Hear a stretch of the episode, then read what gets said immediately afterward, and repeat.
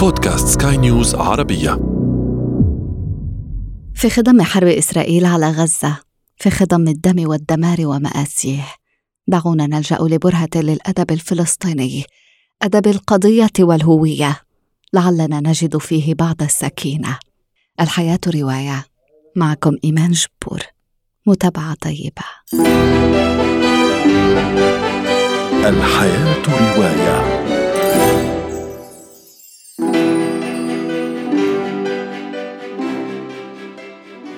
مع كل فصل من فصول حرب تعمر منذ عقود تعود القضية الفلسطينية إلى الواجهة ونعود نحن إلى أدبها.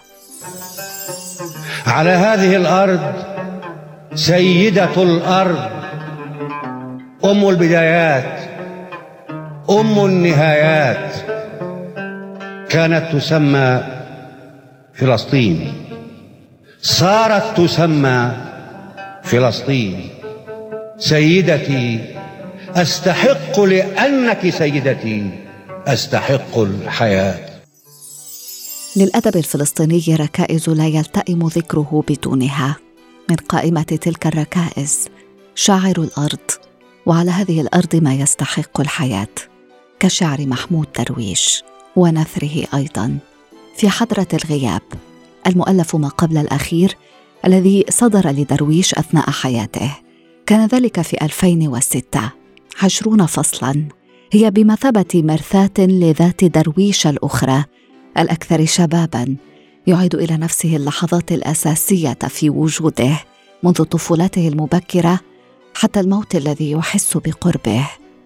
هذا النص البديع يعج بمشاهد فريدة وإشارات تاريخية وأدبية تشوبها الكآبة أحيانا والهزل أحيانا أخرى في رحلة ذهاب وإياب ملحمية بين الماضي والحاضر. يتذكر درويش ابن الفلاح المتواضع ذكريات النكبة والاغتراب القسري روائح المدن التي أقام فيها وإغراءات الخريف البارزي وأشياء أخرى. يعبر عنها بمنظور فلسفي على الحدود الضيقة بين الشعر النثري والنثر الشعري.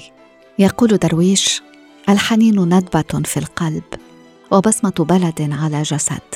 لكن لا أحد يحن إلى جرحه. لا أحد يحن إلى وجع أو كابوس بل يحن إلى ما قبله.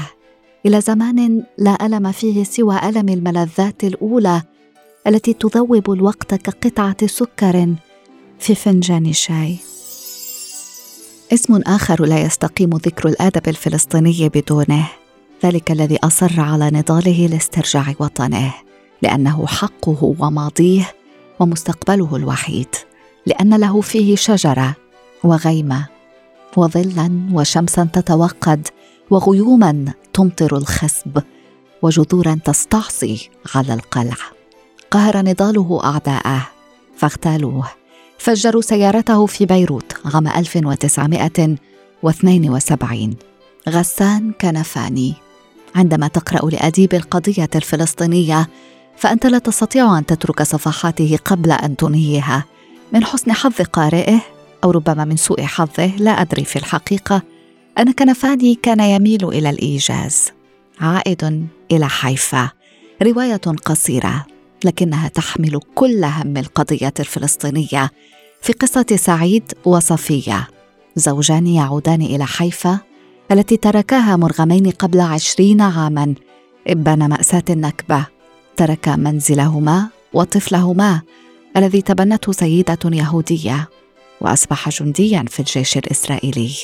رواية تختزل كثيرا من جوانب معاناة شعب سلبت أرضه وهويته. أتعرفين ما هو الوطن يا صفية؟ الوطن هو ألا يحدث ذلك كله.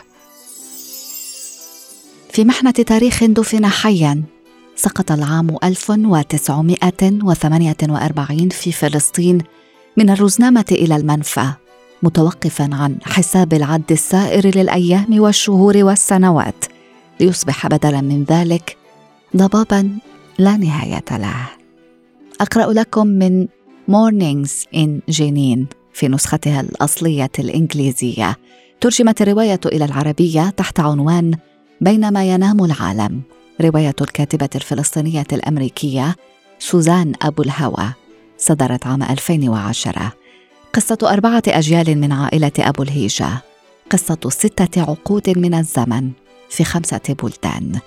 على الرغم من أن الحبكة من وحي خيال الكاتبة لكن أحداثها ليست خيالية.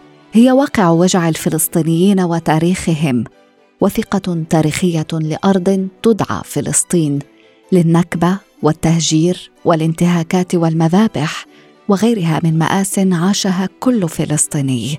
تقول سوزان أبو الهوى عن روايتها إنها ليست رواية عن الفقدان والخسارة فقط بل هي رواية عظيمة عن معنى الحب. الحياة رواية. نقطة ختام هذه السطور. أشكركم على متابعتكم. كنت معكم إيمان جبور. وفي الإخراج نارت شابسوخ.